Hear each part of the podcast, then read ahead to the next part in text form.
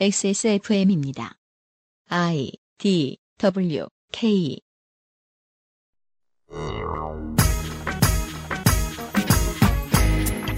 독재 억압을 더 이상 감내하지 않고 시민혁명의 물결이 국가를 장악한 이집트의 이야기를 해보고 있었습니다. 문제는 지금 우리가 보고 있는 이집트에서 다시 군사 쿠데타가 일어났다는 건데요. 그 사이에 무슨 일이 있었는지 더 알아봐야겠습니다. 2018년 8월 두 번째 금요일에 그것은 알기 싫답니다.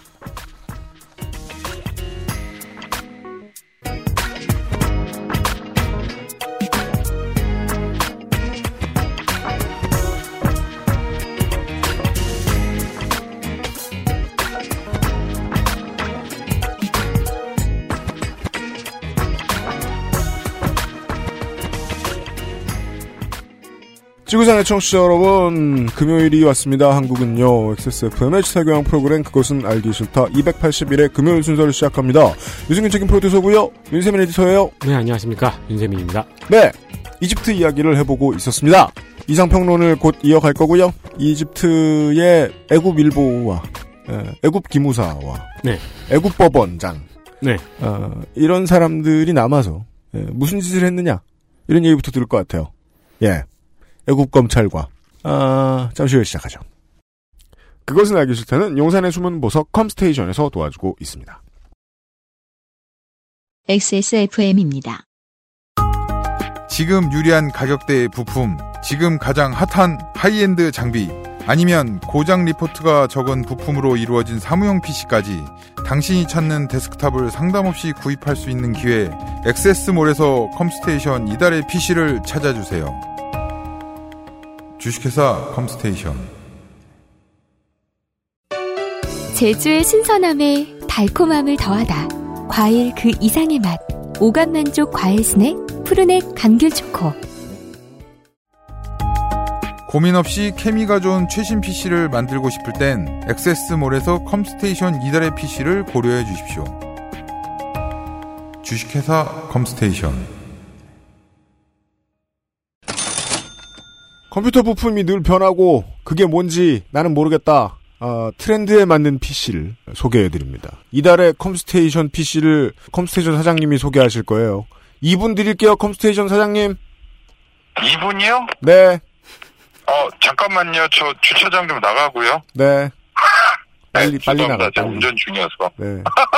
8월달 이제 방학 기간 얼마 안 남았지만 방학 기간이고 게임 즐기시는 분들 계실 것 같아서 이달의 PC 8월달 거는 어, 게임을 좀 즐기는데 좀 주머니 사정이 안 좋으신 분들을 위해서 보급형 예. gaming PC구만요. 80만 원대 저렴하게 해가지고 하나를 뽑아봤습니다. 8,400 기본 i5 계열 했고요. 메모리 8기가. SSD는 저 이번에 액세스몰 나가는 거 전체로 그 240기가 요새 금액 되게 좋아요. 네. 그 가성비 좋게 나와서 240기가를 했고요. 그래픽 카드는 1050인데 참고로 지금 배틀그라운드 같은 경우에도 그래픽 최적화가 돼서 1050으로도 충분히 게임 즐기실 수 있습니다. 편안하게. 뭐 이거보다 더 놀라운 그래픽과 좋은 사양으로의 게임을 하고 싶으시면 1060까지 쓰셔야 되는데 저희는 요번에 좀 약간 좀 보급형으로 해서 음. 저렴한 gaming 제품을 선보이도록 하겠습니다. 파워가 모자라거나 막 열을 많이 받거나 그러진 않겠죠? 그 i5 8400이나 1050 같은 경우에는 지금 열이 많이 발생되거나 뭐 전력을 많이 쓰는 부품은 아니고요. 예를 들어서 그런 거 있잖아요. 난 고사양 게임보다는 단기간이든 좀 옛날 게임이라든지 옛날 오락 같은 거 좀 즐기고 싶다 하시는 분들한테는 가장 적기일 것 같고요. 요번에는 저희가 인텔 걸로 다 조정을 했어요.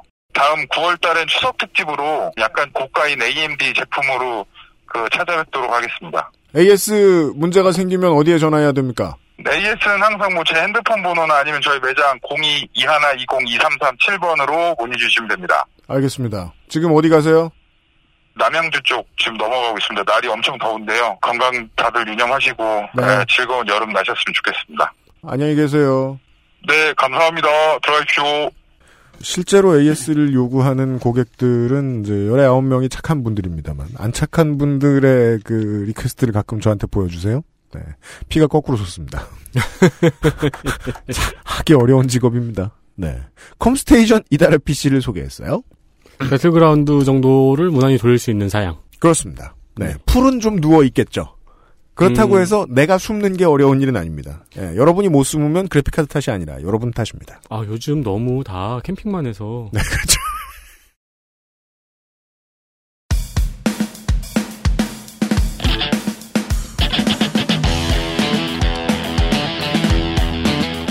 여러 가지 문제로의 다양한 접근. 이상 평론.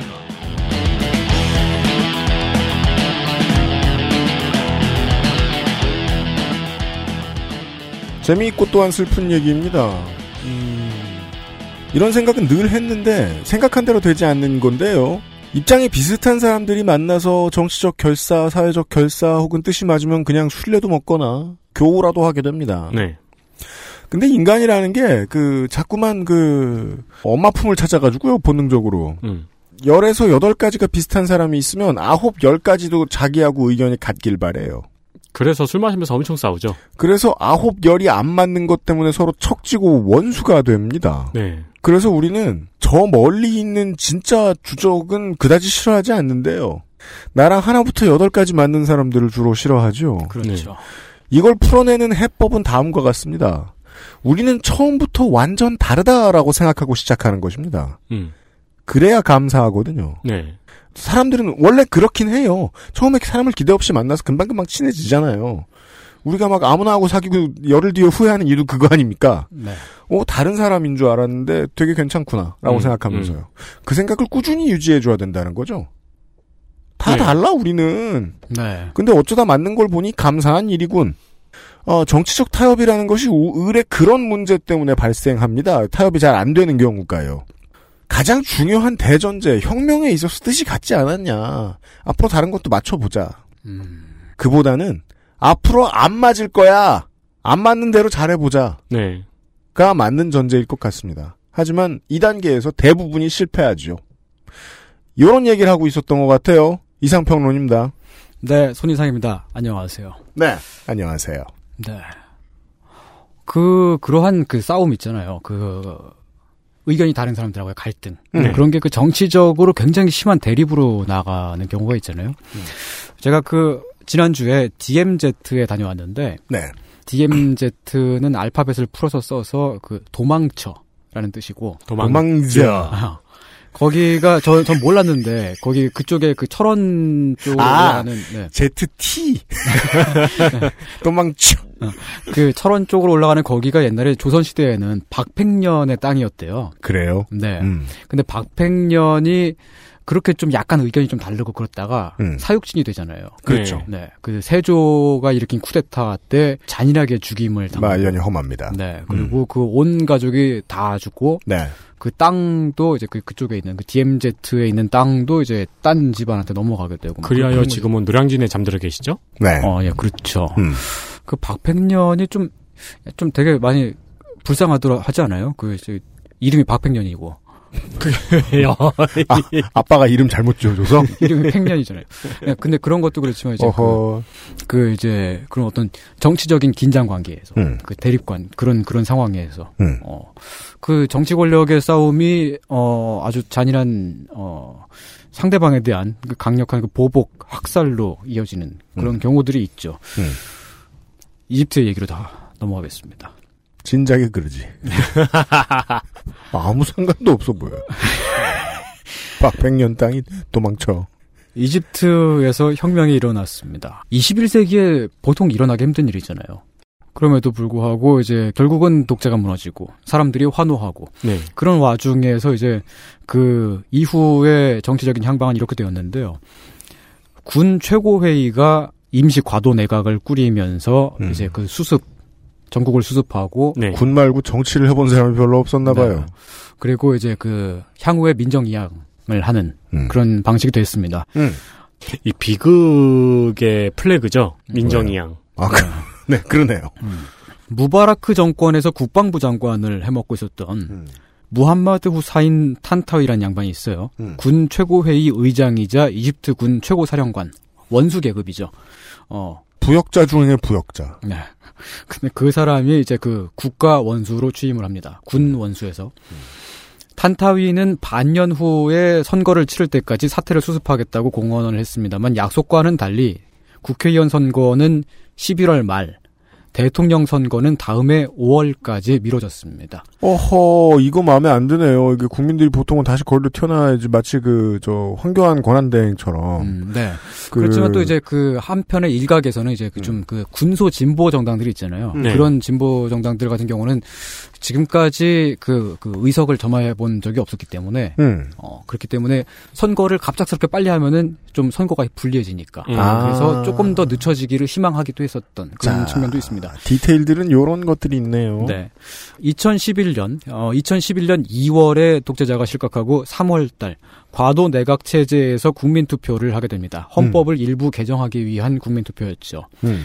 개헌의 골자는 정부 여당의 승인 없이도 야당은 후보를 낼 수 있다는 내용이었습니다. 아. 그 전까지는 민한당 폐지. 네. 그러한 헌법 개정이 이루어지고 있는 와중에도 광장에선 여전히 시위가 열리고 있었죠. 네. 그렇겠죠. 네, 우리도 박근혜 대통령을 탄핵시킨 이후에도 네. 한동안은 시위를 이어갔잖아요. 음. 제가 어저께 말씀드렸던 그 운동권 세속주의 군소 정당들이 이제 향후에 시위를 많이 참여를 했었는데 네. 시간이 갈수록 물론 시위 규모는 줄어들고 있었습니다. 음. 그러다가 11월 달 결국 국회의원 선거를 하게 됐죠.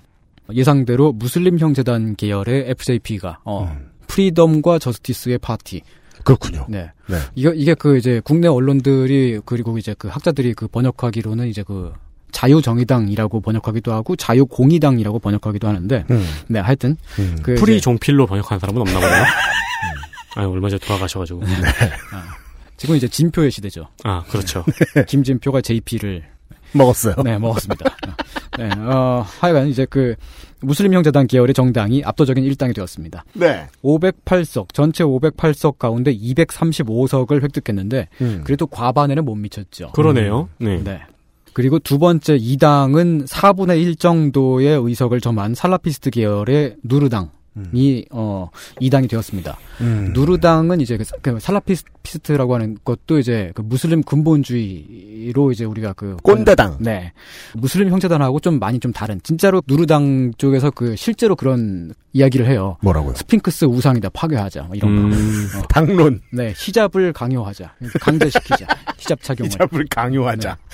그 당이 의석의 4분의 1을 차지해서 2당이 네, 된 거예요. 이당이 되었습니다. 한국으로 말하면 4분의 1은 75석입니다. 음, 네. 네. 네. 많은 거죠. 네. 그리고 3당은 전통적인 보수 야당으로 와프드당이라는 당이 있는데 와프드당은 어 예전에 왕정 시절부터 그 야당으로 있었고 네. 그리고 이제 그어 역사적으로 보면은 그 이제 독재 그 군부 독재 쪽에도 붙어 가지고 어 그렇게 했던 적도 있었고 또 이제 그 자유당 계열 쪽에 붙어 가지고 있었던 적도 있었고 생, 생존 전문 야당. 네 한국으로 치면 약간 자민련이랑 좀 비슷합니다 뭐 그런 음. 그 보수 야당이 3당이 되었습니다. 네. 그리고 4당이 자유당과 3인당의 선거 연합이 그 네 번째 당이 되었고 다섯 번째 당, 음. 단 16석을 얻은 새누리당. 음. 네.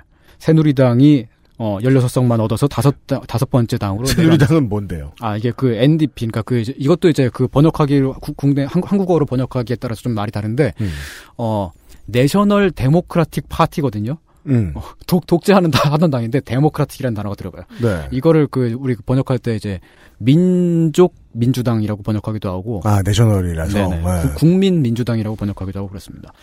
어, 네. 아무튼 이게 이제 그 부역자당. 네. 네. 걔네가- 새누리당. 네, 새누리당이 어 내려앉았습니다. 야, 이렇게 시원한 결과가 나왔는데 지금이 이렇다고요? 네, 그 어. 무바라크 시절의 거대 여당이 사실상 몰락한 걸로 보, 였죠 이때 그 총선 때만 그러네요. 보더라도 와 사람들이 정말로 실제로 세, 상 이 뒤집혔구나. 음. 네. 라고 믿을 법한 그런 결과였습니다. 16석, 그러니까 500석 가운데 16석. 네. 무슨 이건 마치 지난번 총선, 그러니까 이번에 당장 총선이 열리면 자유한국당이 10석대로 떨어진다는 것 같은 소리예요. 그쵸, 네. 그쵸. 네. 네. 그리고 이제 여섯 번째 당은 와사트 당이라고 해서 이제 무슬림 형제단의 온건파 탈당파들이 이제 그 와사트 당을 여섯 번째 당이 되었고요.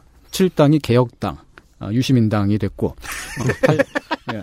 개혁 애국정당. 네. 여덟 번째 당이 이제 그 사회주의 계열의 그 동맹 정당인 RC Revolution Continue인가 그럴 겁니다. 그 네, 거. remote controller 당이 아니고. 네. 네, 그걸 다들 드론 날리고. 네. 이쪽에도 이제. 그 무슬림 형제단의 청년파가 이 사회주의 계열 정당에도 참여를 하고, 하고 있죠. 음. 어쨌든 이제 그 이런 그 정당들이 쭉 있는데 그 3당부터 해서 8당까지는 다 합쳐도 그 이당인 누르당의 의석에 못 미칩니다. 꼰대당. 네, 그러니까 이게 네. 사실 보면 이렇게 그 정당들이 많아지니까 음. 되게 버라이어티한 다당제가 된 것 같은데 사실상은 그래도 그 1당과 어, 2당의 네, 1당과 2당의 무슬림 그, 형제단과 살라피스트당. 네. 양당제 비슷하게 음, 됐죠. 근데 음. 어느 한 당도 과반을 저- 점하지 못했기 때문에 네. 이 당들의 어떤 그 이합 집산에 의해 가지고 음. 그래가지고 정치적인 셈법이 굴러갈 것만 같은 그런 상황이었습니다. 사실 네. 이런 의석을 딱 만들어 놓고 나면은 그 다음부터 국민들은 팝콘이거든요. 음, 음. 네. 이제 니네가 얼마나 잘하는지 보자. 네, 보자. 이듬해 2012년 1월 총선의 결과에 따라서 국회가 출범을 합니다. 이때까지는 순조롭게 민정 이양이 가능할 것처럼 보였습니다. 네. 2월 달에 어, 갑작스럽게 좀, 좀 그런 좀 폭력적인 사태가 또 발생을 하는데요. 음. 전 세계에서 가장 살벌한 그 축구 더비가 있잖아요. 그래요? 예, 이집트에도 그 정말 전통의 그 굉장히 살벌한 라이벌이 있는데 음. 엘 마스리하고 알 와흘리라는 이 두 팀이 어. 하는 와중에 폭력 사태가 발생을 하죠. 그, 음. 그 이제 훌리건들이 뛰어들어가지고. 음. 근데 이제 경찰이 그 훌리건 폭동을 국가 소요 사태로 간주를 합니다. 아이고. 네, 그리고 무력으로 진압을 하죠. 포트사이드 스타디움 폭력 사태.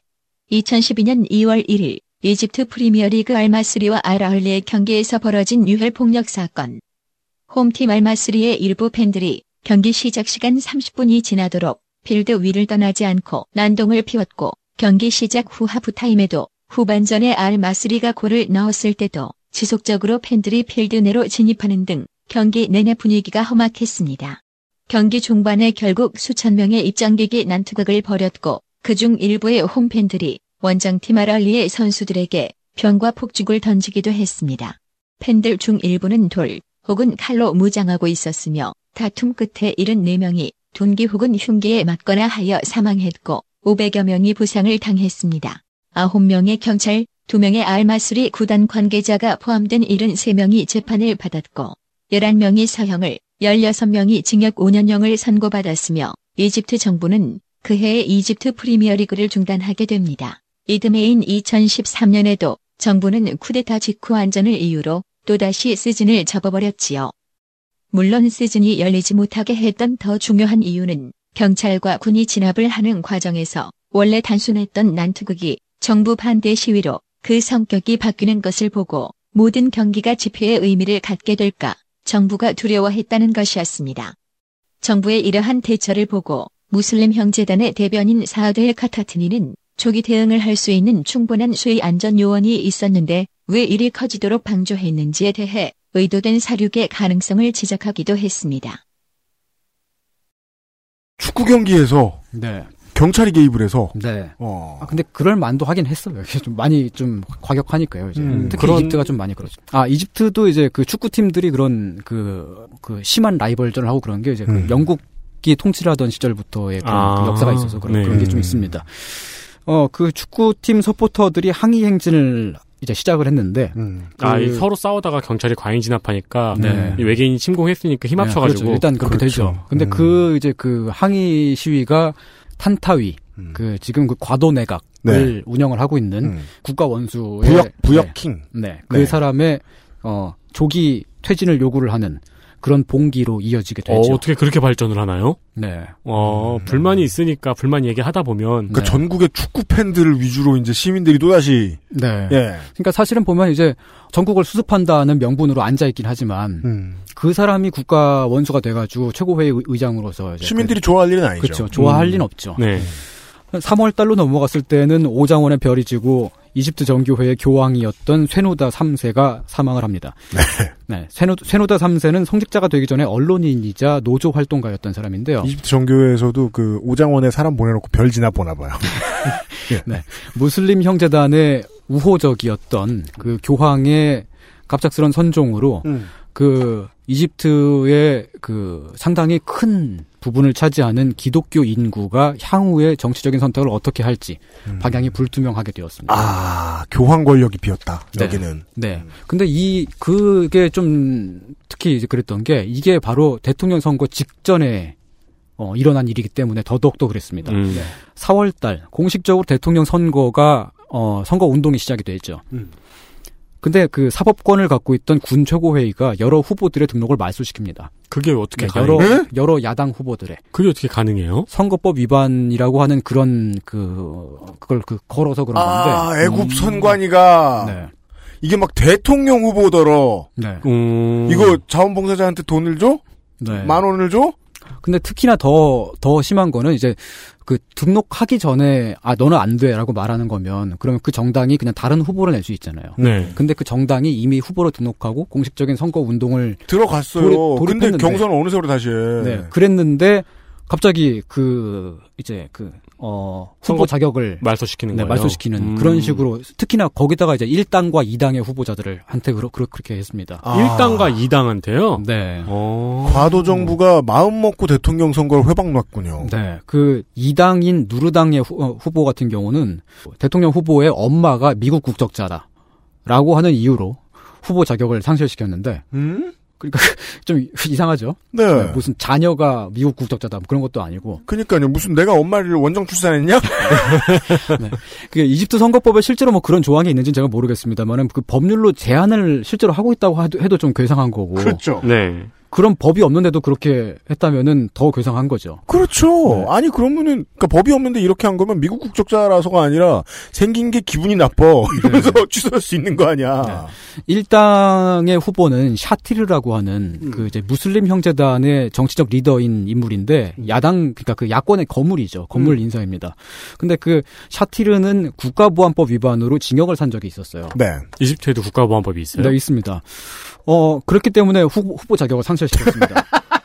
근데 그 이제 그 국가보안법 위반으로 그 잡혀갔던 게 이제 그 이집트는 한국보다 더, 더 빡세거든요. 거기는 음. 그 군사 구- 군부가 영장 없이 체포할 수 있고 음. 근거 없이 재판을 때려가지고 그렇지. 징역을 먹일 수가 있으니까 그 야당 건물들 야- 야당 정치인들은 대부분 다 그 그런 일들을 겪었거든요. 그 우리나라 그 야당 정치인들 민주화운동 기록 남아 있는 거랑 비슷한 거죠. 그런 거죠. 근데 그러니까 그 근데 거기다가 그, 그 과거의 그 징역살이가 군사 독재 시절에 증거 없는 재판, 그 증, 증거 없는 판결에 의한 것이 없음에도 불구하고 어쨌든 후보 자격은 상실되게 됩니다. 제1 지금은 여당이죠. 네. 야당이죠. 네. 제1 야당의 대선 후보가 네. 민주화 운동 관련된 투옥을 했다는 이유로 자격을 상실시킨다. 네. 아니 그, 그러면은 이제 그런 게 예측이 되네요. 보수 언론이 살아 있었을 거 아니에요. 군부를 허구한 날 헐도록 빨아주는. 네. 그렇죠. 거기에서 대선 후보들 전과 투성이. 그러면서 막 민주화 운동 관련 전과 이런 거 넣었을 거 아니야. 그렇죠, 예. 그렇죠. 예. 쉽게 예측할 수 있는 일이죠. 뭐 진짜 폭, 처법이 있다, 막 이런 식으로만 얘기하면서. 네, 그래서 네. 기자 교육 잘 돼야 됩니다. 지금 우리나라도 저 언론에 보도 이런 거 많이 나오잖아요. 전과 있는 후보들 많다면서 음. 민주화운동 전과 좀 버젓이 걸어놓고서 네. 보도하고 그랬겠네요 이집트도. 네. 그런 상황에서 민족민주당 의 후보는 아흐메드 샤픽이 출마를 하는데 무바라크 정권의 마지막 총리를 지냈던 인물이고 고령임에도 불구하고 머리숱이 많아요. 네. 황교안이란 뜻이죠. 근데 아 황교안이 네. 어, 무난히 대선 후보가 되었다. 네. 근데 나왔는데 그때 그 각종 요- 여론조사를 보니까 아흐메드 샤픽의 지지율이 1위로 나옵니다. 이럴 리가 없잖아요. 여론조사는 얼마든 조작이 가장 쉬운 네. 조사 중에 그 하나니까. 근거가 있는지 모르겠고 어쨌든 이집트 언론들이 그렇게 대서특비를 하죠. 어, 그, 바로 몇 달 전에 치러진 총선에서 그 새누리당, 아니, 미- 민족민주당이 음. 어, 사실상 몰락했다는 것을 생각해보면 상당히 이상한 일이죠. 그러니까 무슨 그차 그차나 네. 이게 저 여론조사 홍준표 압도적 1위 뭐 이런 소리 아니야. 그리고 1당과 2당이 후보를 못 내고 있는 상황에서 선거 운동이 계속되고, 아. 그 상황에서 이제 그 과거 군사 정권이 다시 회귀할까봐 어, 두려워하는 그대로 두면 그렇게 네. 되는 거죠. 시민들이 다시 나와서 대규모의 군중 시위가 다시 시작이 됩니다. 음, 5월 달이 되었을 때 5월 달은 이제 5월 그 5월 중순께 그 대통령 후, 그 선거를 치르게 되는데요. 5월 초반 때쯤에 무함마드 무르시의 대선 출마가 허용이 되는데 아까 안 나온 이름입니다. 네, 무함마드 무르시 국회의원을 한 번 했던 사람이지만 음. 아무도 모르는 국회의원 있잖아요. 음. 어, 그런 국회의원을 했던 사람입니다. 그 무함마드 무르시는 무슬림 형제단 출신이긴 해요. 음. 근데 사실 보면은 특히나 이집트에는 무, 무 슬림 형제단 출신들이 정말 길에 치일 정도로 많기 때문에 음. 뭐, 그리고 뭐 그런 그런 거고 아, 예를 어, 들면 이제 네. 더불어민주당에서 가장 기억에 남지 않는 국회의원이 네. 대선 후보가 됐다. 네. 2000년대에 그 무르시는 그 무소속 국회의원으로 활동을 했던 저, 적이 있었습니다. 어, 그래서 이제 어쨌든 무르시는 출마가 가능하게 됐으니까 아, 한 네. 번도 그 국가보안법을 잡혀가 본 적이 없거나 뭐 그랬겠죠, 뭐. 네. 자유공의당, 그 무슬림 형제당 계열의 정당이 무함마드 무르시를 공식적인 그 당의 후보로 내세워서 선거에 뛰어들게 되죠. 음. 뭐 무르시 입장에서도 나쁠 일이 없는 거죠. 자기한테 그 강력한 정당과 그 지지 조직이 생기는 거니까요. 음. 그렇게 되어서 어, 선거에 뛰어드는데 그 이집트 대통령 선거에 그 결선 투표제가 있어요. 음. 이때 이때 그 도입이 된 것 같습니다. 네. 그 결선 투표에서 샤픽을 제치고 어, 그러니까 그 이제 황교안을 제치고 네. 예, 약간의 차이로 당선이 됩니다. 무리시 입장에서는 좋은 건데 네. 이 자유정의당 입장에서는 좋지 않은 거죠. 무엇보다 더 중요한 거는 황교안이 당선되는 걸 막는 거잖아요. 음. 실제 그 선거 결과 그 이제 2차 선거 결과에서 보면은 무르시가 한 50% 정도의 지지를 받고 샤픽이 48점 몇 퍼센트 지지를 받았는데 음. 네. 되게 이상해요. 진짜 이게 가능했던 일일까? 어, 음. 되게 이상합니다.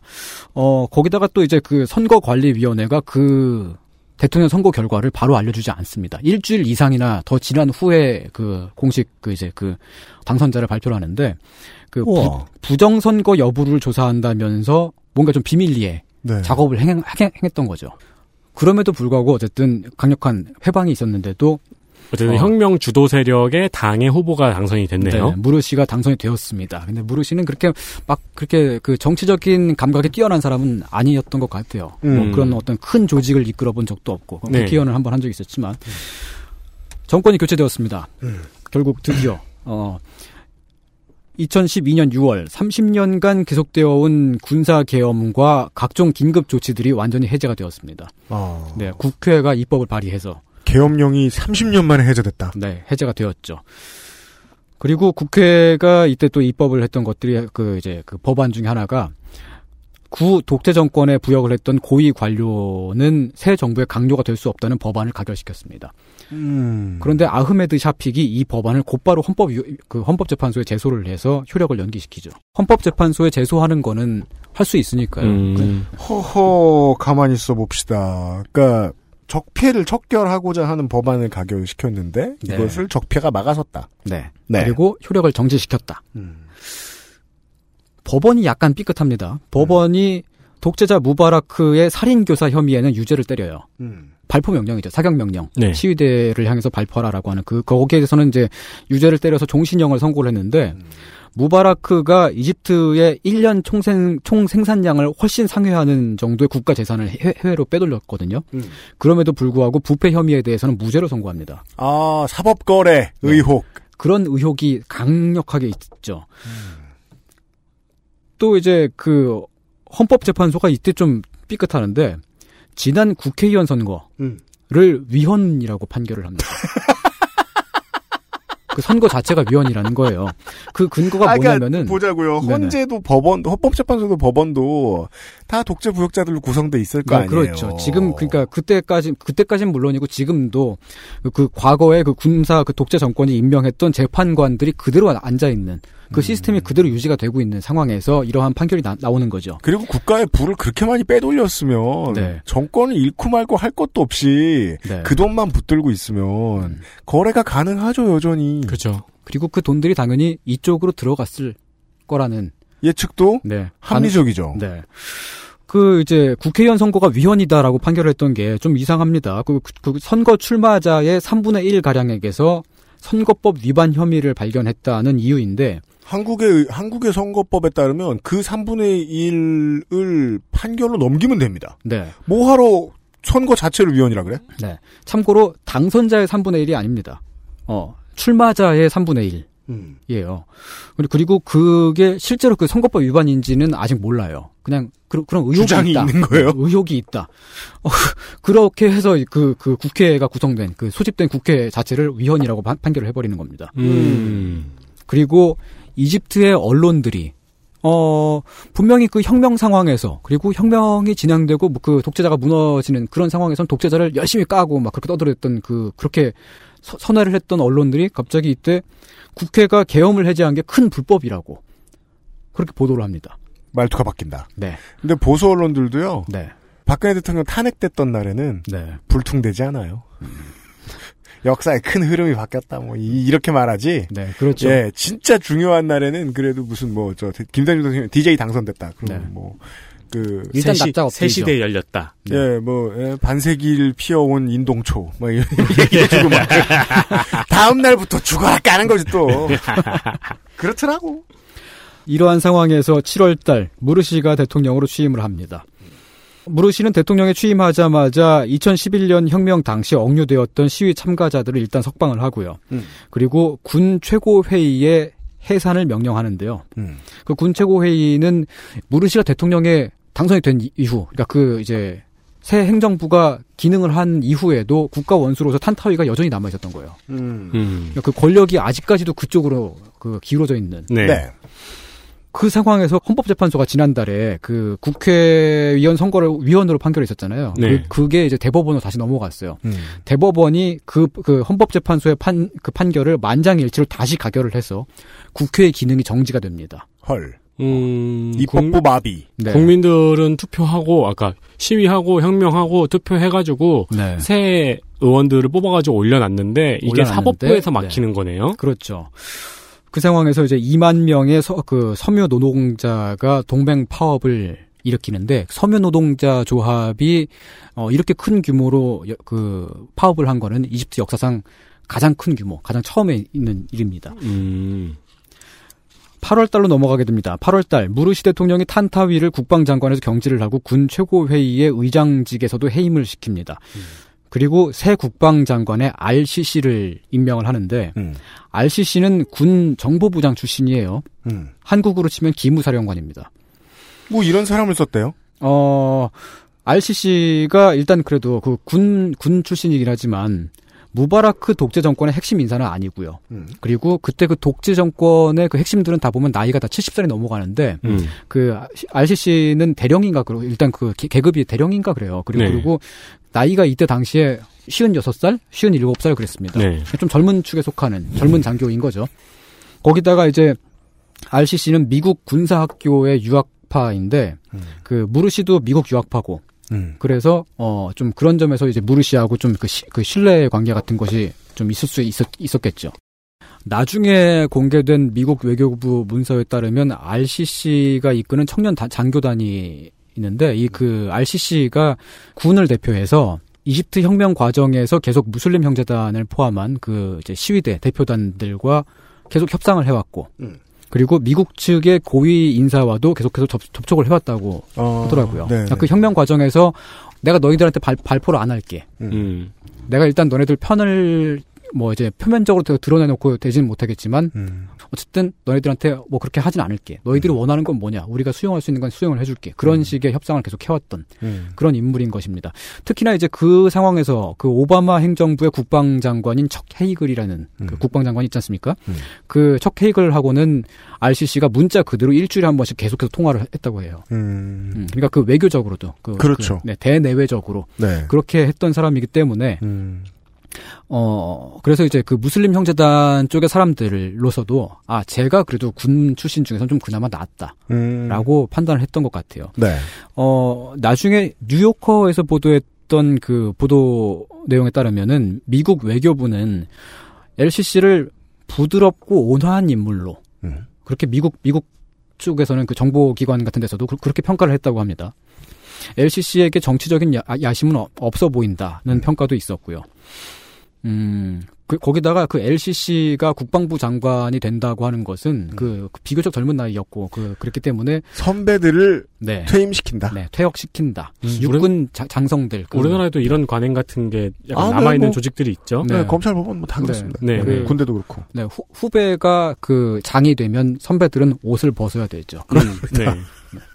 그러나 이 이러한 인선이 그 실제로 이제 그 군부의 그 젊은 장교들 그 군 독재에 실제로는 이제 부역을 하지 않았던 젊은 장교들과 민주화 세력의 어떤 연합이었는가. 음. 그것은 어 이후에 어좀어 이제 그 사태가 이상하게 흘러가는. 그래요? 네. 아니 그렇게 근데 일단 이렇게 하면은 밑에 있는 군인들은 승진 적체가 해소돼서 좋을 텐데. 네. 근데 그 LCC라는 사람이 야심을 숨기고 있고 음. 그리고 그 사람이 그렇게 온화하게 그 대화를 컨트롤하고 협상을 주재할 수 있는 그런 인물이라면 국방 장관이 된 이후에도 가만히 있을 거라는 보장은 없는 거죠. 미국이 보기엔 온화해 보였나 보죠. 네. 네.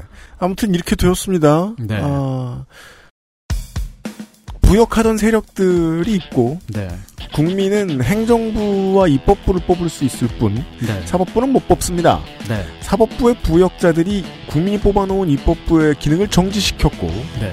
대통령은 이제 어떻게 산전조정 겪으면서 들어왔습니다마는 예 대통령의 힘을 실어줄 수 있는 세력들이 초반부터 많이 꺾여 있는 상황이군요. 네, 그렇습니다. 여기까지 보았습니다. 그리고 2012년 9월로 광고 후에 에, 이야기가 이어질 것입니다. 그것은 알기 싫다는 업그레이드된 과일 건강해준 스낵 프로넥에서 도와주고 있습니다. XSFM입니다.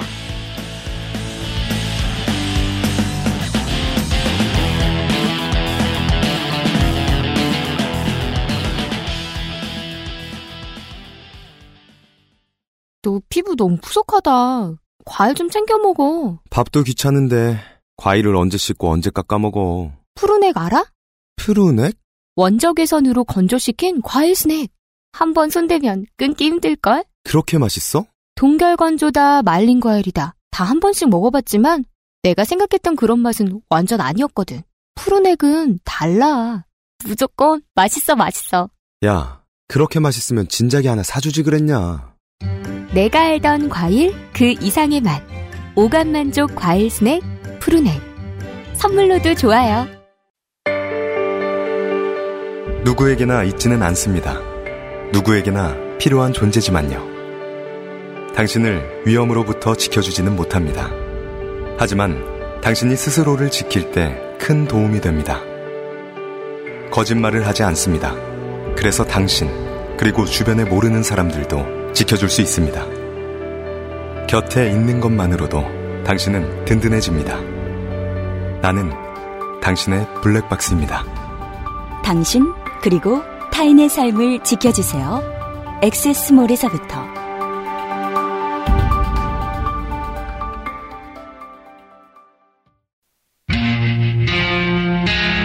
Artisan by John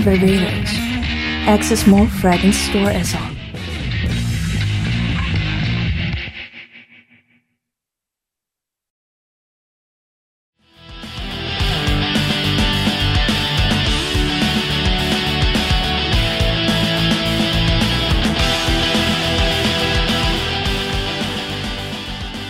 이성평론입니다. 네. 이집트의 21세기를 이야기하고 있었습니다. 네. 네. 혁명 이후 정권이 바뀌었습니다. 그리고 8월 달로 넘어가게 되죠. LCC를 국방장관으로 앉힌 후의 일입니다. 음. 8월 달에 갑작스럽게 이집트의 안보 위기가 터집니다. 아. 북풍. 네. 한국으로 치면 북풍이죠. 근데 누나 더 이상 한국에서는 쏴줄 수가 없어. 한국에서는 주로 네. 그 이제 북한 쪽에서 미사일을 쏘잖아요. 네. 네. 이집트에게서 그런 북한 같은 나라는 이스라엘이죠. 음. 네. 갑자기 그 복면에 무장을 한 괴한들이 이스라엘 국경에 총격을 가합니다. 음. 그 괴한들이 누구인지는 그 당시에 밝혀지지 않았어요. 음. 이스라엘 군이 이집트 국경지대에 보복으로 포격을 쏘아붙죠. 총은 총이라서요. 네. 그게 쇼인지와 무관하게 네. 있는 데서는 긴장되거든요. 네. 전선에서는. 네. 그 근데 그 이제 그 국경지대가 시, 시나이 반도잖아요. 음.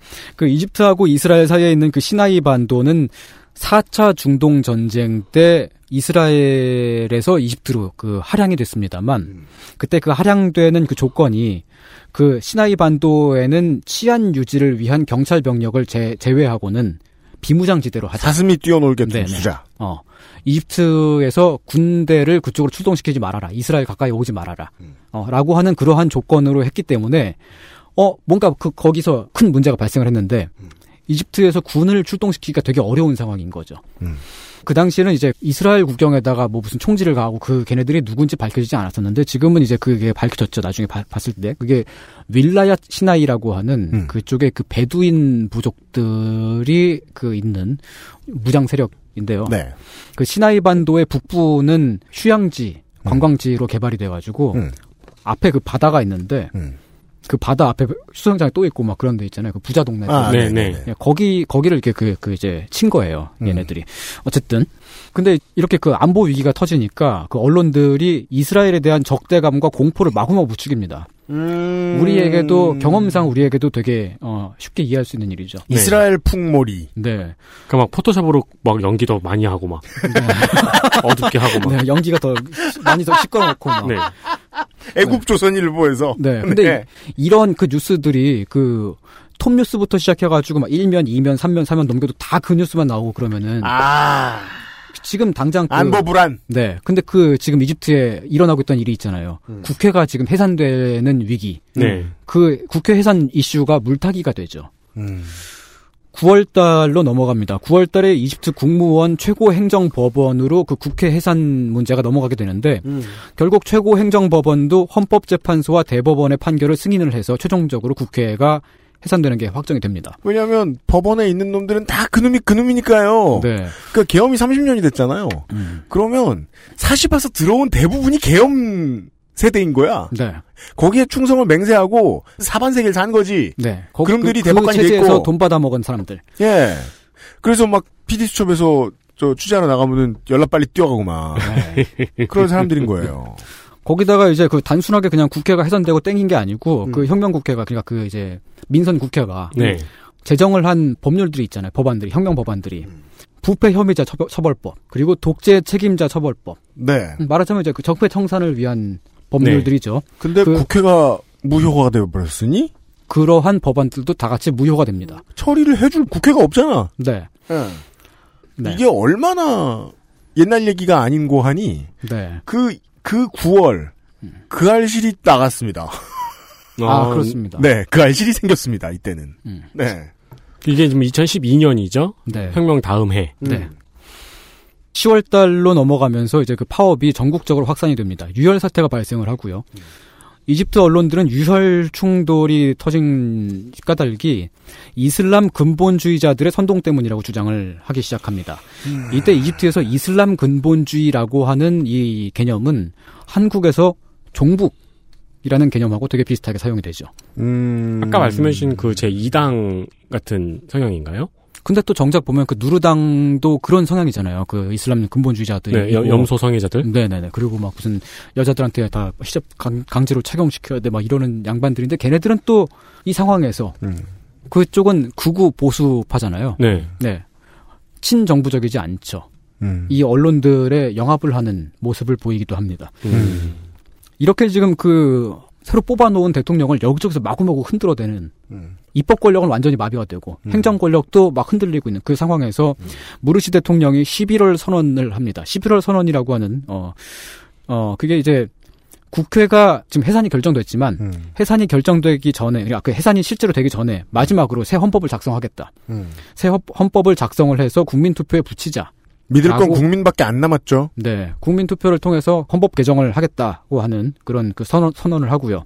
그리고 새로운 헌법이 제정될 때까지 대통령인 자신에게 이 혁명을 보호하기 위한 특별 권한을 위임을 합니다. 음. 그 권한이라고 하는 건 그냥 그래봤자 사실 별거 없습니다. 국회를 조금 더 어, 유지를 하게끔 하는 네. 그런 거죠. 음. 근데 그 반기문식 그 엘바라데이가 그렇죠. 그, 그 무르시의 11월 선언을 두고서 그것은 그 파라오가 되겠다는 선언이다. 아. 라고 말하면서 강하게 비난을 하죠. 부르시가 사는 집을 보아하니 아방궁이다. 12월 달로 넘어갑니다. 신헌법이 국민투표에서 64%의 지지를 받아서 통과가 됩니다. 음. 그리고 그 새롭게 다시 그 국회가 구성되기 전까지 어, 슈라를 소집을 하되 슈라 위원은 대통령이 임명을 한다는 내용의 그게 이제 그 새로운 헌법에 포함되죠. 슈라가 네. 예. 슈라라고 하는 것은 이제 그 이슬람에서 의결 기관 우리 우리 공동체의 일은 이렇게 처리하자라고 하는 것인데 이제 여기서 그 명칭을 슈라라고 붙이긴 했지만 이제 상원 의원 같은 역할을 하는 거죠. 국회. 네. 그렇지만 이제 명칭을 슈라라고 붙였으니까 음. 국회 아닌 것처럼 보이려고 했구나. 그렇죠. 음. 원로원 같은 또 회산할까봐. 네. 음. 근데 이제 슈라라고 붙이니까 또 이제 또 이제 공격이 또 들어오죠. 저거 파라오 같은 소리 하고 있네. 저거 이슬람 신정주의 만들려고 그런다. 음. 라고 하는. 음, 음. 그 이스라엘로부터 우리 국경도 못 지켜주는 주제에 네.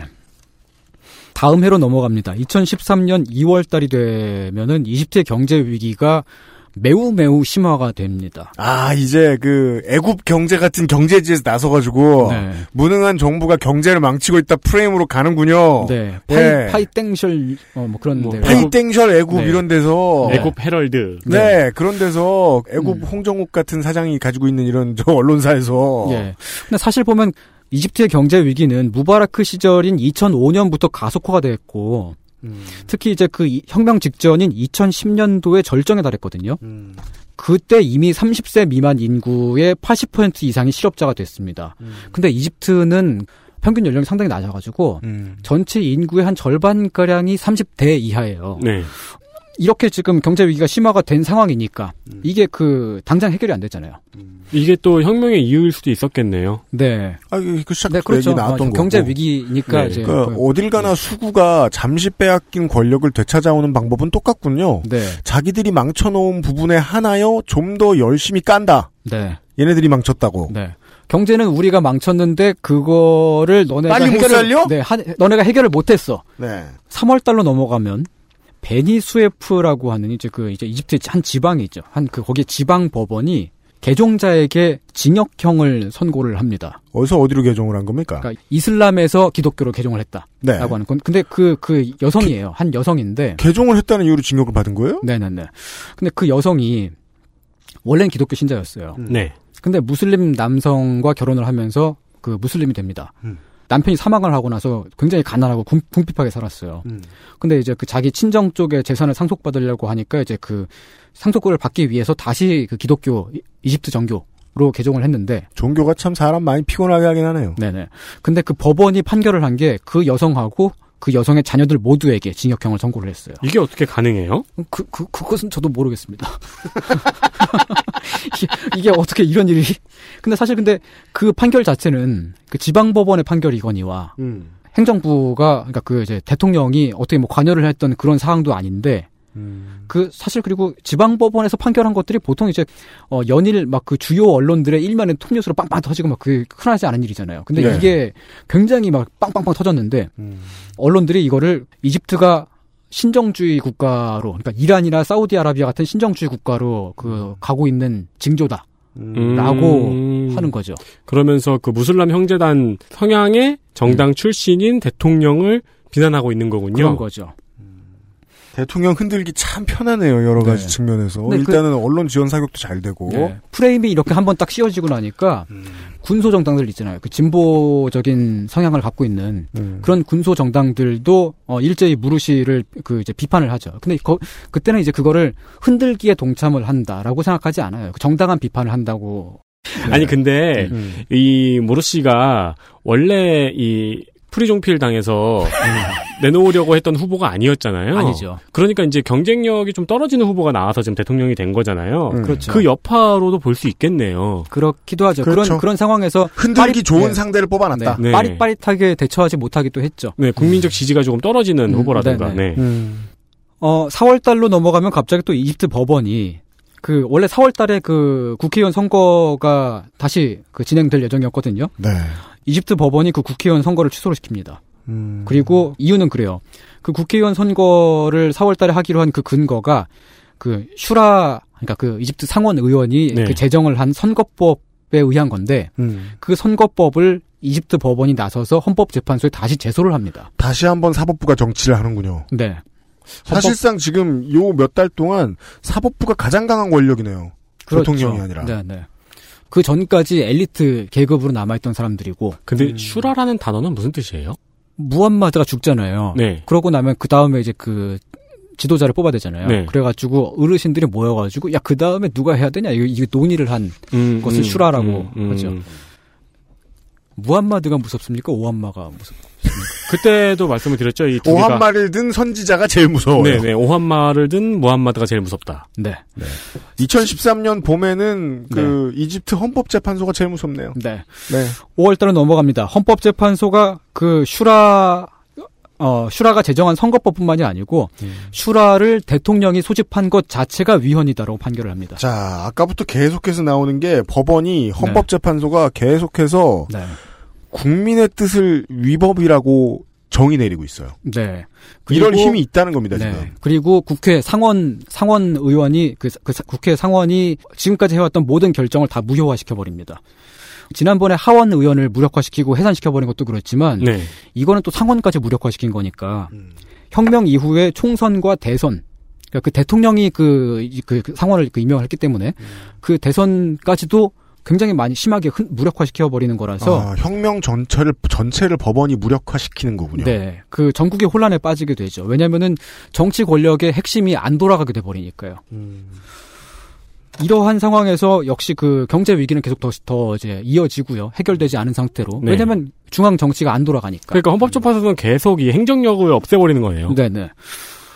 총파업은 계속 이어지고 있었습니다만 그 파업의 주요 요구 사항들이 그 독재를 청산하라. 어 그리고 그 어 뭐냐 군부 인사를 퇴진시켜라. 네, 군부 인사를 퇴진시켜라. 그리고 총선을 빨리 실시해가지고 우리 그 구- 국민의 대표자들을 뽑아라. 음. 이러한 요구에서부터 일단 임금을 인상시켜줘라. 우리 지금 다 굶어 죽게 생겼다. 음, 라고 음. 하는 되게 현실적인 요구로 올라가게 됩니다. 사실 결과적으로 과격하게 이야기하자면 이 파업을 하고 있던 군중들은 헌법재판소 앞에 가가지고 헌법재판, 헌법재판소를 때려 부셔야 되는 거였군요. 네, 하지만 네. 네. 언론이 어, 지난 1년간 그 네. 사람들의 요구 사항이 이렇게 바뀌도록 디자인해 놓은 결과네요. 그리고 이제 사람들이 보았을 때 일단 우린 대통령을 뽑아놨고 네. 세상은 뒤집혀졌는데 나 나는 나아지지 않았어. 네, 우린 안 나아졌어. 그리고 나, 의 삶은 신문을 나아지지 펼치면 않았어. 나의 삶이 나 당신의 삶이 나아지지 않았죠라는 말을 자꾸 해줘. 네. 그리고 대통령이 그걸 해결을 안 해주고 있는 것 같아. 왜냐하면 알고 보면 법원이 계속 멱살 잡고 흔들고 있으니까. 음. 네, 근데 하지만 법원이- 멀리서 봤을 때는 네. 법원이 멱살 잡고 흔드는 것 같이 나는 보이지도 않아. 그런 뉴스는 안 나오니까요. 난 먹고 살기 힘들어. 네. 음. 신문에서 자꾸 내가 먹고 살기 힘들대. 네. 이스라엘은 자꾸 우리를 때린대. 그러한 결과가 이렇게 이어집니다. 6월달로 이어집니다. 6월달 2013년 6월 이집트의 무르시 대통령 퇴임을 요구하는 군중 시위가 발생합니다.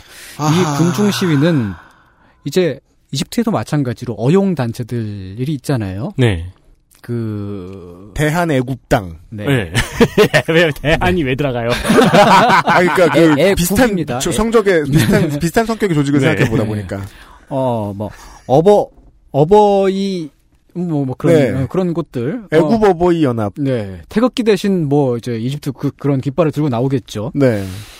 근데 이 군중 시위가, 어, 이 사람들이 막, 막 모이긴 모였는데, 그 공황 상태에 빠진, 빠지죠. 그 막, 마구마구 막 거기서 좀, 막 이것도 요구하고 저것도 요구하고 막. 그왜 화났는지에 대한 맥락이 없으니까요. 확실하지 않으면 네.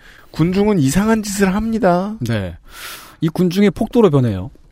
이집트의 타흐리르 광장에 모인 군중이 22살의 네덜란드인 여기자의 옷을 벗기고 집단 폭행을 하는 사건도 있었습니다. 그 여기자를 폭행하는 그 영상이 최근에 그 교회에 다닌다고 주장하시는 분들이 그 영상을 막 그 카톡방 같은 데다가 음. 예멘 난민 영상이다 막 이렇게 막 좀 퍼뜨리기도 하고 뭐 그러시더라고요. 그런 분들한테 따지면 답변은 그렇게 돌아와요. 네. 예멘이나 이집트나 음, 똑같은 놈들이다. 그렇죠. 뭐 이딴 소리 하고 그래요. 음, 이걸 네. 분명히 처음에 알면서 이렇게 뿌린 놈이 있을 거예요. 그렇죠. 예. 아니 알려고도 안 해요. 음. 영상 보고 그냥 퍼온 거지 그냥 음. 출처 안 하느라 보고. 네. 무르시 대통령 불신임 안에 서명을 했다는 사람이 1천만 명을 넘었다고 그 6월 달에 네. 언론 보도에 나옵니다. 경찰 경찰 추산. 네. 근거가 있는지 모르겠어요. 어쨌든 그러, 그러니까 그러한 서명을 서명 운동을 하긴 했었어요. 그렇겠죠. 네. 네. 어 7월 달로 넘어갑니다. 사태가 급박 그 급- 급박하게 돌아가죠. 7월 1일 카이로 광장에 언론 추정 10만 명에 달하는 반무르시 시위대가 모입니다. 음. 2011년의 혁명 때에 비하면 10만 명은 상당히 작은 수죠. 굉장히 작은 수입니다. 그럼에도 음. 불구하고 무르시 집- 집권 이후에는 최대 규모의 시위였습니다. 아 대한애국당 주최. 네. 음. 어, 어, 박근혜에게 무죄를 선고하라고 하는 네. 사람들이 어, 많이 모인 거예요. 근데 네. 법원이 이렇게 할 만큼 버릇대기가 없죠? 음. 그러면 그 전에 어, 실권을 가지고 있던 정치 세력은 네, 보아라 네, 지지자가 있다 네. 라면서 다시 꺼트렸던 횃불을 켭니다. 이렇게 시위가 발생하자 음. 군부는 이것을 민의로 해석을 하죠. 군부가 군심이라고. 지지 선언을 합니다. 네. 드디어 내 마음에 드는 시위가 나타났다. 이것이 민이다. 대한애국당이 이만큼 모였다. 대통령에게 48시간의 시간을 줍니다. 최후 통첩이죠. 음. 48시간 내에 시위대 요구를 받아들여라. 어, 이 상황에서 일단 정부 내각이 총사퇴를 하게 되고요. 그렇죠. 왜냐하면 총칼을 들고 있는 놈들이 통첩을 했으니까. 네. 거기다가 그 뒤에 군중이 모여들어 있으니까. 아, 그러니까 어버이 연합의 시위가 10만 명 정도 되니까 네. 기무사에서 이거를 민의로 해석하고 네. 대통령한테 48시간의 시간을 준 상황이네요, 지금. 네. 다음 날 7월 2일 반무르시 시위대가 한 지역에서 지역 주민 18명을 살해를 합니다. 네. 살해를 했는데 그 소요 소요를 진압한다는 그런 명분을 가지고 육군 탱크와 헬기가 등장을 해요. 그러니까 재버릇이죠 이것이. 네. 근데 이거는 지금은 정권이 바뀌었으니까 대통령이 시켜야 할 수 있는 거잖아요. 네. 시켰다는 이- 이야기일까요? 아니죠. 아니요. 그냥 군이 움직인 거예요. 뭐 법원은 뭐 시켜가지고 국회 아니, 뭐 해산시켰으니까. 법원이야 뭐 그런 권, 권한이 있으니까. 그러니까 제가 재버릇이라고 자꾸 얘기한 게 네. 우리한테는 예전에 없어진 DNA가 하나 있어요. 네. 군부가 지지선언하는 거. 음. 군부가 정치 의사를 표시할 수 있다라고 군 스스로가 믿는 거. 네. 음. 이 습관이 나온 거예요. 이집트는 독재 시기부터 그 독재자가 군 최고 회의와 국가 사업들을 논의를 해가지고 그 네. 국가를 운영하는 그런 식의 시스템이었는데 그 구- 군 최고 회의를 무르시 대통령이 집권 그러니까 그 즉위와 동시에 없애야죠. 네, 해산을 시키긴 했죠. 네. 해산을 시켰는데 그러한 시스템 자체를 없- 없애버린 건 아니고 음.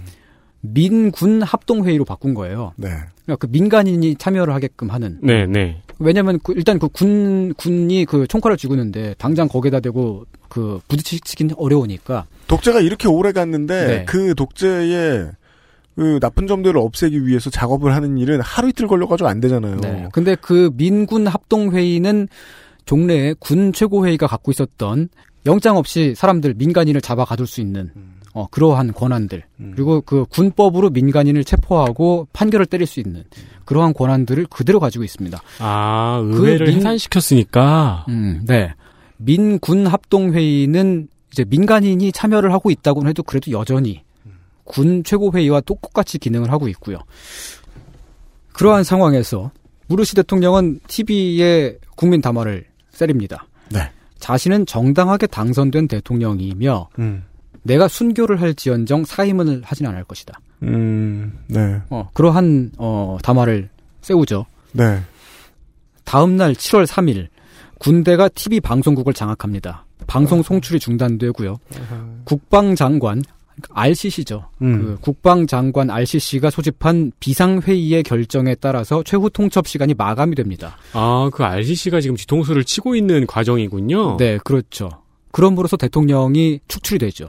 근데 이 비상회의에 참여한 그 참석자들이 국방장관이랑 모함마드 엘 바라데이 전 IAEA 총장 어. 그리고 이집트 반기문. 네.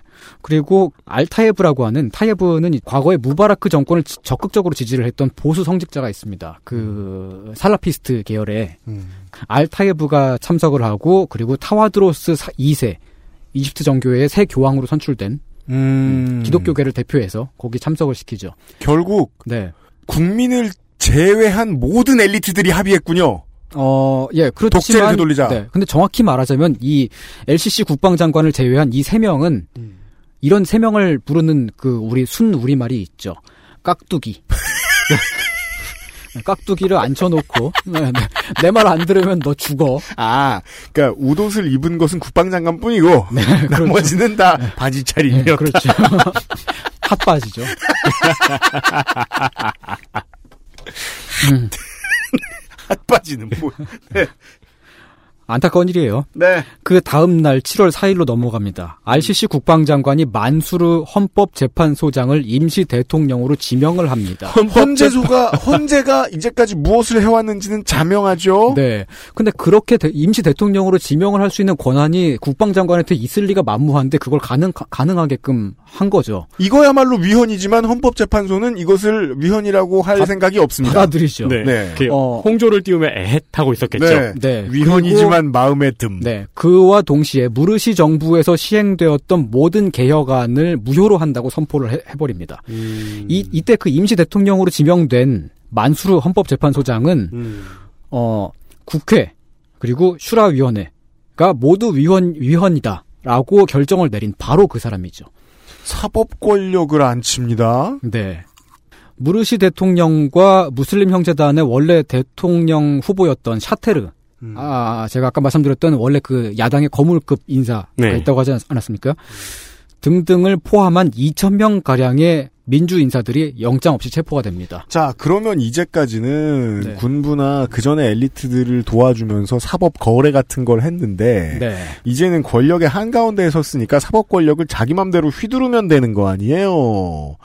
어, 우리 지난주에 그 교육을 좀 빡세게 받았죠. 사법 권력에 관한. 네. 음. 근데 한국은 이제 헌재와 그 대법원이 그 경쟁 관계에 있기 때문에 다행스럽게도 대법원이 자체적으로 뭘 한단 말이에요. 헌재를 네. 쌩까고. 예. 따라서 한국이랑 비교하자면 양승태 대통령이죠. 그쵸. 아. 심각하네요. 예. 그걸 위해서 지금까지 이제 여러 가지 모든 걸 무효로 돌렸던 거고. 네. 임종원 국무총리. 네. 음. 음? 그럼 막 이렇게 그 청와대에 아 저 저 총리실의 직원들 맨날 아침에 저 조깅하고 달리기 느리면 죽이고. 달리기 느리면 죽 나보다 느리면 한 바퀴 더. 음. 굉장히 전형적인 쿠데타 상황으로 이어집니다. 네. 7월 6일이 되면 쿠데타에 항의하는 시위대가 당연히 어, 모여들잖아요. 근데 이러면 이제 군이 마음껏 발포하죠. 그렇죠. 발포 음. 명령도 떨어지고요. 1,500명 1,500명 가량의 사상자가 발생을 합니다. 7월 9일이 되면 엘 베블라위를 총리로 하고 엘 바라데이 총장 전 IAEA 어, 총장을 부통령으로 하는 내각 구성안이 발표가 됩니다. 어. 여기서 그 베블라위 총리는 그 혁명 직후에 그 군부가 주도하는 임시정부의 부총리였으며 이집트의 경제 위기를 불러온 장본인입니다. 최경환이군요. 네, 최경환이 네, 최경환이 복귀를 하고 반기문이 거기에 숟가락을 얹는데 근데 이제 이 IAEA 총장 입장에서는 되게 네. 흐뭇한 게 네, 내가 그 정치에 참여할 수 있죠. 그러니까 군부 독재가 다시 돌아온 것에 참여한다는 게 꺼림칙하진 꺼림칙할 수는 있겠지만 네. 네, 국내에 자기가- 정치 기반이 없는 내가 이 정도로 갑자기 데뷔했어. 핫샷 데뷔했어. 네, 거기다가 이럴 기회는 지금밖에 없어. 게다가 이런 사람들은 또 스스로 그렇게 믿잖아요.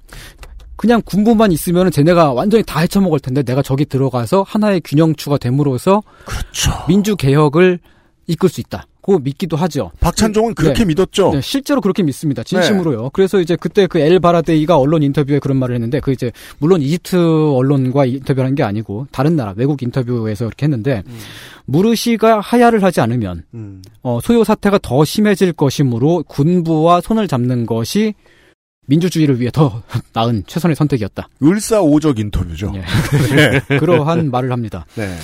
8월 달로 넘어갑니다. 8월 14일 군대가 최소 525명의 민주 인사들과 시위, 시위 가담자. 그러니까 여기는 이제 그 무슬림 형제단만 포- 포함된 숫자가 아니에요. 음. 야당 그 이제 사회주의자, 자유주의자들. 그러니까 그 전까지는 무르시 대통령을 비판하기도 했던 음. 그런 사람들까지 다 포함됩니다. 그 사람들을 재판 없이 처형을 합니다. 처형을 해버렸다고요? 네, 이것을 라바 학살이라고 부르는데 음. 이게 이제 그 국제 인권 기구 등등이 이것을 굉장히 심각하게 받아들여요. 당연하죠. 어, 엄청나죠. 그러니까 이거는 이제 아랍의 봄 때 엘리트들이 느낀 두려움을 설명해주는 네. 상황이죠. 네, 그렇죠. 네. 총칼을 든 사람들이 집에 초인종을 눌러요. 예, 여보세요? 하면은 바로 딱 총 쏘는 겁니다. 525명을요. 네. 거기다가 죽지 않은 사람들까지 포함하면 수천 명의 부상자가 발생을 하고요. 이 상황에서 엘 바라드의 부통령이 압력을 받아 사임을 합니다.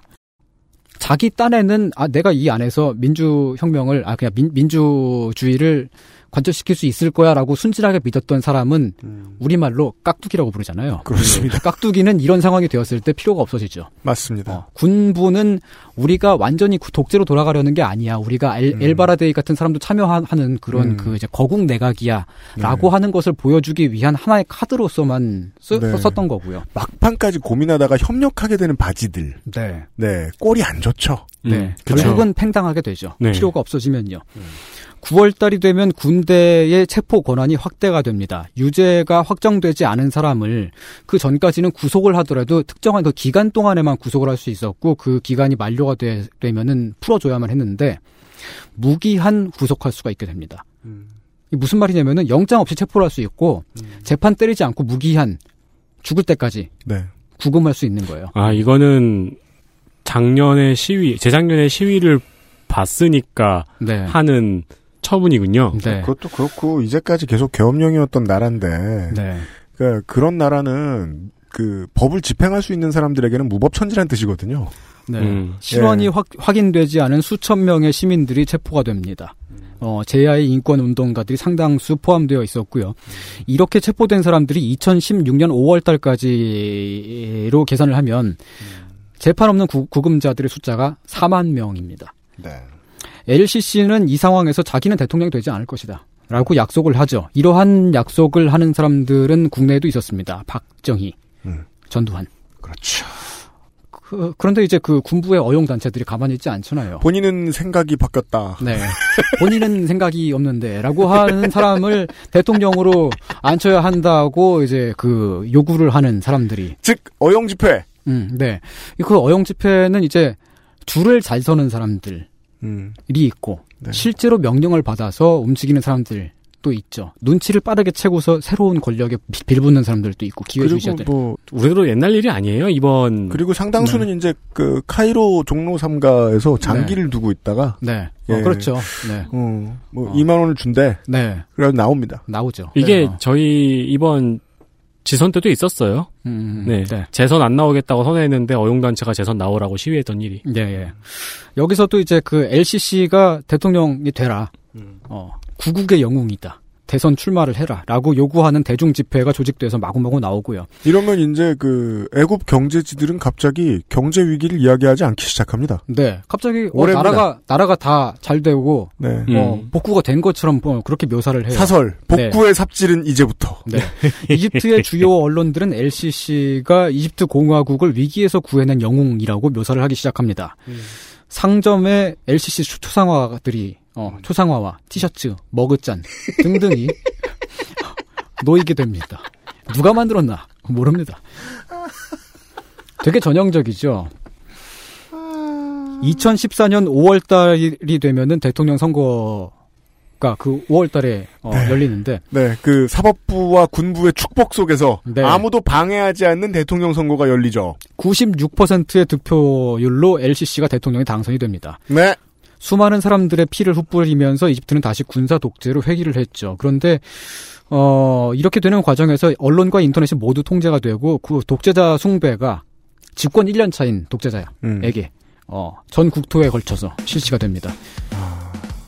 더 많은 피를 뿌렸으니까 네. 더 처절한 숭배가 되는 거군요. 네. 그런데 이렇게 그 군부가 귀환하는 이 과정에 그 전에 있었던 민선 정부 어, 무르시 대통령이 너무 너무 너무 너무 나도 큰 잘못을 했기 때문에 음. 그래서 그 사태를 수습하기 위해서 민주주의를 어, 지속시키기 위해서 등등의 명분을 가지고 그렇게 돌아오시 오게 되는 거죠. 네. 장군님이 돌아오셨어요. 네. 액세스몰 Fragrance Store 광고를 듣고 오시겠습니다. XSFM입니다.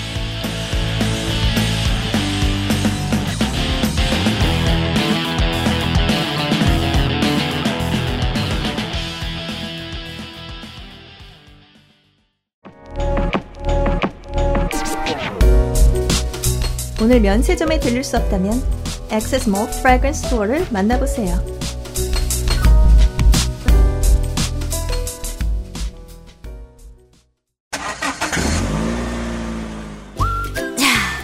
출발할까?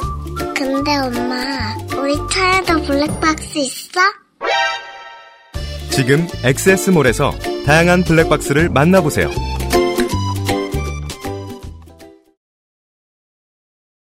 이상평론입니다. 세 달이 지나고 2014년 8월 달이 되면 이집트의 자유정의당, 그 무슬림 형제당 계열의 네. 일당이었던 국민들이 원내 일당으로 만들어 주었던 그 당. 네, 그 당이 강제 해산을 당하게 됩니다. 어, 저는 제가 그래서 그때 이제 그 2014년 때 9월 달인가 10월 달인가 그때 한남동에 거기 한남동에서 옥수동 쪽으로 그 이제 가는 그 언덕백이 있잖아요. 거기 네네네. 이집트 대사관이 있는데 음. 그 앞에서 피켓 들고 1인 시위를 하기도 했었어요. 그래서 사실 그때 그때쯤부터 제가 좀 이집트에 관- 관심이 많아가지고 그랬는데 네. 그때 저는 그게 문명 국가에 있을 수 없는 야만이라고 생각했거든요. 되게. 그렇습니다. 어 근데 그랬는데 갑자기 한국에서 바로 음. 다음 달에 그 통진당이 해산이 되더라고요. 네, 왜냐하면 우리 헌법재판소장도 생각이 많은 분이었거든요. 그럼요. 아, 그 저 우리 대법원장도 생각이 많은 분이었거든요. 국민들이요 어떤 일 때문에 되게 화가 나서 갑자기 준비도 안 됐지만 개혁적일 거라고 보이는 어떤 정당을 막 원내 일당으로 압도적으로 막 만들어주고 이랬던 적이 한국에 없냐? 있어요. 네 있어요. 15년 전에 있었어요. 네. 그때 분위기는 떡떡히 기억나죠, 저도. 근데 만약에 그 당이 출범을 하면서 네. 우리 당의 이 배지들은 몇 달 되지 않아서 헌법재판소에 의해서 날아갈 거고 우리 당의 운명은 2년 내로 끝날 거고 우리 당과 함께했던 모든 동지들 중에 상당수는 재판도 못 가보고 집에서 총 맞아 죽을 거야. 음. 라고 상상할 수 있었을까요? 이집트의 최근 역사는 그 혁명이 진행되는 과정도 민주화 운동이 진행되는 과정도 그랬지만 다시 쿠데타로 정부가 전복되는 그 과정까지도 20세기도 아닌 21세기인 지금에는 일어나기 힘들었을 사건의 연속이었죠. 네. 민중혁명으로 독재자를 쫓아냈던 그 과정은 그 그때 그 2011년, 2012년 그때만 하더라도 우리에게는 그랬습니다. 이명박 정권 때 결코 명박 산성을 넘어서지 못했던 특히 저, 저 같은 사람한테는 굉장히 그 지대한 자극을 주었던 아, 전 세계 시민들이 자극 받았습니다. 네, 그런 사건이었는데 그러나 이집트 민선 정부는 순식간에 무너지고 다시 군사 독재로 돌아가게 되는 그리고 그 이전보다 더 폭력적이고 잔인한 통치 방식으로 돌아가게 되는 당연하죠. 네. 어중간하게 했다가는 국민들이 또 일어설 텐데 네. 막 죽여야죠. 지금 우리는 박근혜 정권을 무너뜨리고 민주정부를 세웠잖아요. 지금은 우리가 이집트를 부러워하지 않죠. 네. 그렇지만 이집트의 이야기가 우리에게도 시사하는 바가 있지 않을까요? 너무 있네요. 왜냐면 지금 우리가 관심을 가지고 쳐다보고 있는 음, 기무사와 네. 네, 사법부의 모습하고 굉장히 시나리오가 비슷하네요. 네. 네. 젊은이들이 재작년보다 한 시간에 2천 원쯤 더 받게 됐다는 이유로 군부를 다시 불러오고 싶어하는 국민들도 있거든요. 국민 잘못인가요? 경제지에서 자꾸 봤는데 어떡합니까 사설을. 네. 이집트 민주화 운동 이후 이슬람 정당을 뽑은 이스, 이집트인들의 그 선택을 서구 언론들은 좀 믿기 힘들어했죠. 그 이제 아니 21세기인데 음. 어떻게 뭐 무슨 저기 이슬람 형제단을 네. 뽑아. 어, 그러니까 무슨 근데 사실 근데 그러면서도 또 자기네 나라에는 뭐 기독교 사민당도 있고 다 있거든요. 그렇죠. 근데 어쨌든 믿기 힘들어해요. 그리고 대통령 처, 저 취임할 때 다 신앞에 선서하는 주제. 예. 우린 네. 그건 안 해. 음. 네, 근데 그 서구 언론들은 그런 그런 걸 믿기 힘들었기 때문에 그 그 이집트의 민선 정부가 맞닥뜨린 음. 저항이 그리고 결국 쿠데타로 그 정부가 전복된 그 원인이 이슬람 노선 때문이다. 라고 아유. 예 그렇게 설명하길 좋아하죠. 이 유럽과 미국의 앵무새들은 네. 뭐가 안 풀리면 그냥 무슬림 탓하면 되는 줄 압니다. 국내 언론들도 실제로 보면은 이제 그 그냥 이슬람 군본주의라고 하는 그 한 가지 개념을 가지고 설명을 하- 하는 것을 좋아하죠. 서구 언론들을 많이 받아오니까요. 어, 뭐 물론 이제 그게 이제 뭐 어떻게 보면 어떤 면에서 면에서는 사실일 겁니다. 그 무르시가 이집트를 이란이나 사우디아라비아 같은 신정 국가로 만들려고 했다는 증거는 어디에도 없지만 마치 보통의 한국 사람들이 종북 주사파들을 미워하듯이 보통의 이집트인들도 어 스스로 스스로도 무슬림이면서도 이슬람 군본주의를 미워하긴 했거든요. 또 어떤 경우에는 이제 그 언론들이 이집트 민주화 운동의 실패를 경제 위기나 실업난 때문이다. 그 경제를 해결하지 못했기 때문이다. 라고 그렇게 보는 관점들도 있죠. 1년 했냐? 네. 어쨌든 근데 그것도 어떻게 보면 또 그것도 사실이긴 할 거예요. 우리 부모님이 위기가 바뀌면 내가 1년 내로 직업을 구해야 돼? 그럴 수 있으세요? 어쨌든 그 경제 위기가 그 이전에 이미 이전에 독재 정권 때부터 시작되고 심화가 되어 있지만 그리고 무르시 정부 때에 약간이나마 성장률을 높이기도 했지만 독재자만 쫓아내면 세상이 금세 살기 좋아질 거라고 믿었던 가난한 사람들의 희망을 현실로 바꿔주지 못했잖아요. 네. 네. 희망을 계속 던져주고 그게 차츰차츰 탑이 쌓아 올려져가는 과정이 보여야 되는데 뭐 아무것도 못하게 언론과 사법부와 모든 것이 작동을 하니까 그렇죠. 네. 그래서 결국 그렇습니다. 이집트 민주화 운동, 이집트 혁명이 결국 실패한 원인은 실제 진짜 원인은 독재를 떠받치고 있던 권력을 청산하지 못했다는 것에 있습니다.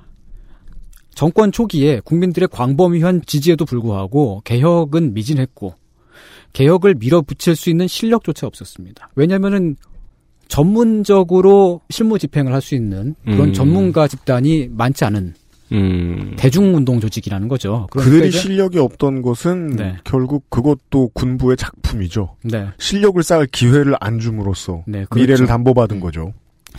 군 최고회의를 해산시켰지만 재판 없이 민간인을 체포할 수 있는 군부의 권한은 그대로 두었고요. 군 최고회의를 민군 합동회의로 바꾸어서 민간인의 참여를 약간이나마 유도를 했을 뿐이죠. 근데 그 민간인은 누구겠습니까? 군 장교였다가 퇴임한 사람 이죠. 전관. 네, 그렇죠. 전관 예우자가 되죠. 그리고 더더군다나 첩보기관의 국내 수사권도 손대지 않았습니다. 전 세계에서 첩보기관이 대외 수사 업무가 아니고 국내 민간인들을 대상으로 하는 국내 수사 업무를 할 수 있는 나라는 전 세계 세 나라밖에 없습니다. 대한민국, 시리아, 이집트 네. 이렇게 세 나라죠. 대한민국이나 시리아 같은 나라인 거예요. 이집트가. 어, 약간 말이 좀 이상하네요. 어, 하여간 군사 독재 부역을 했던 사법부 관료들은 세상을 이전 시대로 되돌리고 싶어 했죠. 왜냐면은 민주화가 되면은 자기들이 그동안 누려왔던 그런 혜택들이 사라질 것 같잖아요. 네. 군부 또한 그랬습니다. 사법부뿐만 아니라 이 둘은 아주 자연스럽게 손을 잡았겠죠. 그러나 무르시 정부는 군부 출신인 LCC에게 큰 권한을 줘버렸습니다. LCC의 움직임을 정부가 어, 파악하지 못하고 그런 것인지 아니면 LCC가 무엇인가를 진행하고 있는데도 불구하고 그것을 알면서도 군부와 타협하기 위한 카드였는지는 모르겠습니다. 약간 정도의 차이가 있지 보통은 둘 다죠. 그렇죠. 뭔가 네. 의심을 하긴 했겠죠. 분명히 그 여당 여당 이제 실제는 없어진 여당과 네. 대통령은 물어봤겠죠. 네. 조직 장악력이 좋으시다면서요. 음, 네, 그렇죠. 물어봤을 겁니다. 네. 작년부터 올해 초까지 LCC가 무르시 정부의 국방부 장관으로 재임하던 시절부터의 사무실에서 열렸던 비밀 회담들이 시시리크스라는 이름으로 폭로가 됐어요. 작년 아. 말쯤부터 해가지고 그 이제 그게 음성 녹음만 있는 파일도 있고요. 영상이 찍힌 파일도 있습니다. 음, 거기 보면은 LCC가 그때부터 사법부는 물론이고 언론, 경찰 등등등과 어, 여러 경로를 통해서 비공식적으로 접촉을 갖고 앞으로의 전국을 어떤 식으로 움직일 것인가 등등을 명령하고 지휘하고 감독했다는 정황들이 매우 강하게 드러납니다. 그 시시리크스가 어 누가 그거를 그 누가 왜 촬영을 해서 왜 유출시켰는지는 모릅니다. 근데 그게 아마도 이제 어떤 추측으로는 군부 내에 또 다른 이제 그 LCC의 경쟁자가 있었는데 그 이제 무바라크 시절에 아마도 중진이었지만 LCC가 정권을 잡으면서 그때 당시에 핵심 중진들은 밀려났거든요. 군사 그 독재 시스템은 남았지만. 근데 그 아마도 그때 그렇게 되면서 그 쩌리가 된 원로급 인사에 의한 도찰 도청일 거라는 그런 추측은 있습니다. LCC가 그 그때부터 수많은 독재 부역자들과 물밑에서 접촉을 했다는 것은 그 시시리크스에서 보면 경찰청장으로 추정되는 인물과 앉아서 이야기를 나누는 장면도 있습니다. 경찰청장이 LCC한테 이런 말을 해요. 이 나라에서 언론을 움직이는 사람은 20명에서 25명밖에 안 돼요. 많아봤자 25명입니다. 걔네들하고 우리가 비공식적으로 접촉을 해서 전체 여론을 움직일 수 있습니다. 라는 말을 합니다. 그 영상이 폭로가 됐고요. 또 신원이 밝혀지지 않은 어떤 사람은 이런 말을 합니다. LCC한테. 원하시는 대로 재판 결과를 만들어냈습니다. 그 다음 행정 판, 판결에는 조금 더 많은 돈이 필요할 것 같습니다. 이건 무슨 말이냐면은 LCC가 이 그 사법부 해석 안 해줘도 알아요. 네. 네. 라고 하는 것이죠. 그리고 그 돈줄도 어디서 나왔는지 예측할 수 있어요. 네. 네. 대통령이 바뀌고 정권이 바뀌었어도 세상이 그렇다고 금방 딱 바뀌는 거 아니거든요. 이제 네. 시작인 거잖아요. 네. 구체제의 권력이 그대로 남아 있어요. 아직까지 남아 있는 상황에서라면 구체제의 권력이 공식적으로 움직이지 않고 비공식적으로 움직이죠. 그 권력이 똑같이 작동합니다. 다만 물밑에서 작동할 뿐이죠. 그것을 그대로 두게 된다면 이전 체제의 부역자들이 세상을 다시 예전으로 돌릴 수도 있다는 음. 이집트의 이야기였습니다. 네. 네. 간단히 정리합시다. 대통령을 바꾸고 국회의원들 배지를 늘려주는 것. 네. 스로 바뀔 세상은 아니다라는 얘기였습니다. 네. 그걸로 바꿀 수도 있는데 네. 그 바꿀 수도 있는데 안 바뀌었네요. 네. 그러니까 이게 지금 어 양승태와 기무사를 수사 중인 음, 나라에서 네. 네. 이야기하는 5년 전의 이집트 상황이었습니다. 네. 물론 한국하고 이집트가 상황이 많이 다르긴 하죠. 이집트는 오랫동안 군부 독재 네. 체제였고, 어, 그거를 예. 여러 번 뒤집었던 DNA가 국민들의 피해에 없었죠. 네. 네. 그리고 그렇게 오랫동안 그 권력을 장악해 왔기 때문에 그랬기 때문에 그 권력자의 부역자들이 음. 다시금 그렇게 할 수 있는 그런 힘도 그만큼 더 컸던 거죠. 네. 음. 그렇지만 우리도 어쩌면 지금도 한국에서도 물 밑에서 뭔가 그 흉계를 꾸미고 있는 사람이 있을 수도 있잖아요. 음. 지지춘 씨가 얼마 전에 출소했습니다. 그렇습니다. 지금 이 순간 누구와 만나서 무슨 이야기를 하고 있는지 모릅니다. 네. 네. 그 범죄자가 거리를 활보하고 있습니다. 예. 네, 여러분 그렇습니다. 예. 돈은 더 많아요. 우리나라가. 어, 그래요. 네. 아, 네. 그 이제 스물에서 스물다섯 명이 언론을 모두 움직일 수 있다. 네.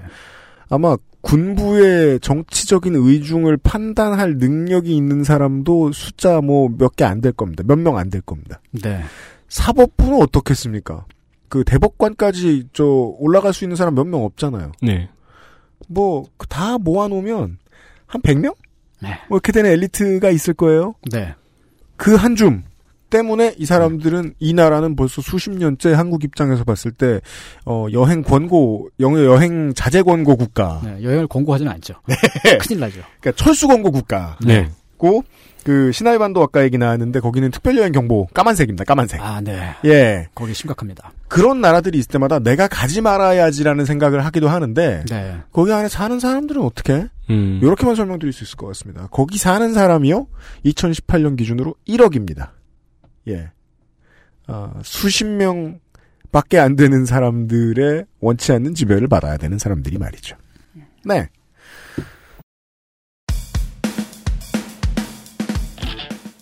그런 얘기였습니다. 써먹었던 장치도 한국에 다 있네요. 어, 그럼요. 북한도 있지. 많다니까. 어용 어용은 아니지만 이 네. 애국 집회를 했던 사람은 우리나라에서 정당이 됐어요. 네.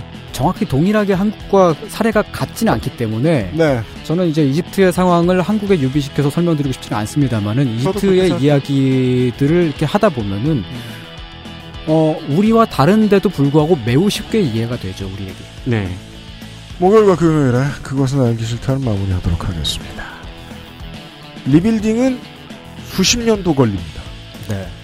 사람들이 급해지면 그 급함을 이용하려는 사람들이 언제나 있습니다. 네. 그래서 우리는 급해질 때마다 이용당합니다. 야구 팬 여러분들은 한화 팬들 한화의 팬분들과 같은 그런 부처님의 마음씨를 가지고 게시판 팬 안 됩니다. 예. 네. 외야석 팬. 네. 하루도 거르지 않고 8회마다 소리를 지른 그들. 네. 리빌딩은 힘들고 오래 걸립니다. 네. 그것은 알기 싫다 목요일 금요일 순서였습니다. 281이었습니다. 281의 토요일 순서에서 맞이하도록 하겠습니다. 너무 무서운 얘기를 들어서 좀 안 무서운 얘기를 들어야 되겠습니다. 안녕히 계십시오. 유승균 PD와 유승균 에디터 손희상 선생이었어요. 고맙습니다. 안녕히 계십시오. XSFM입니다. I D W K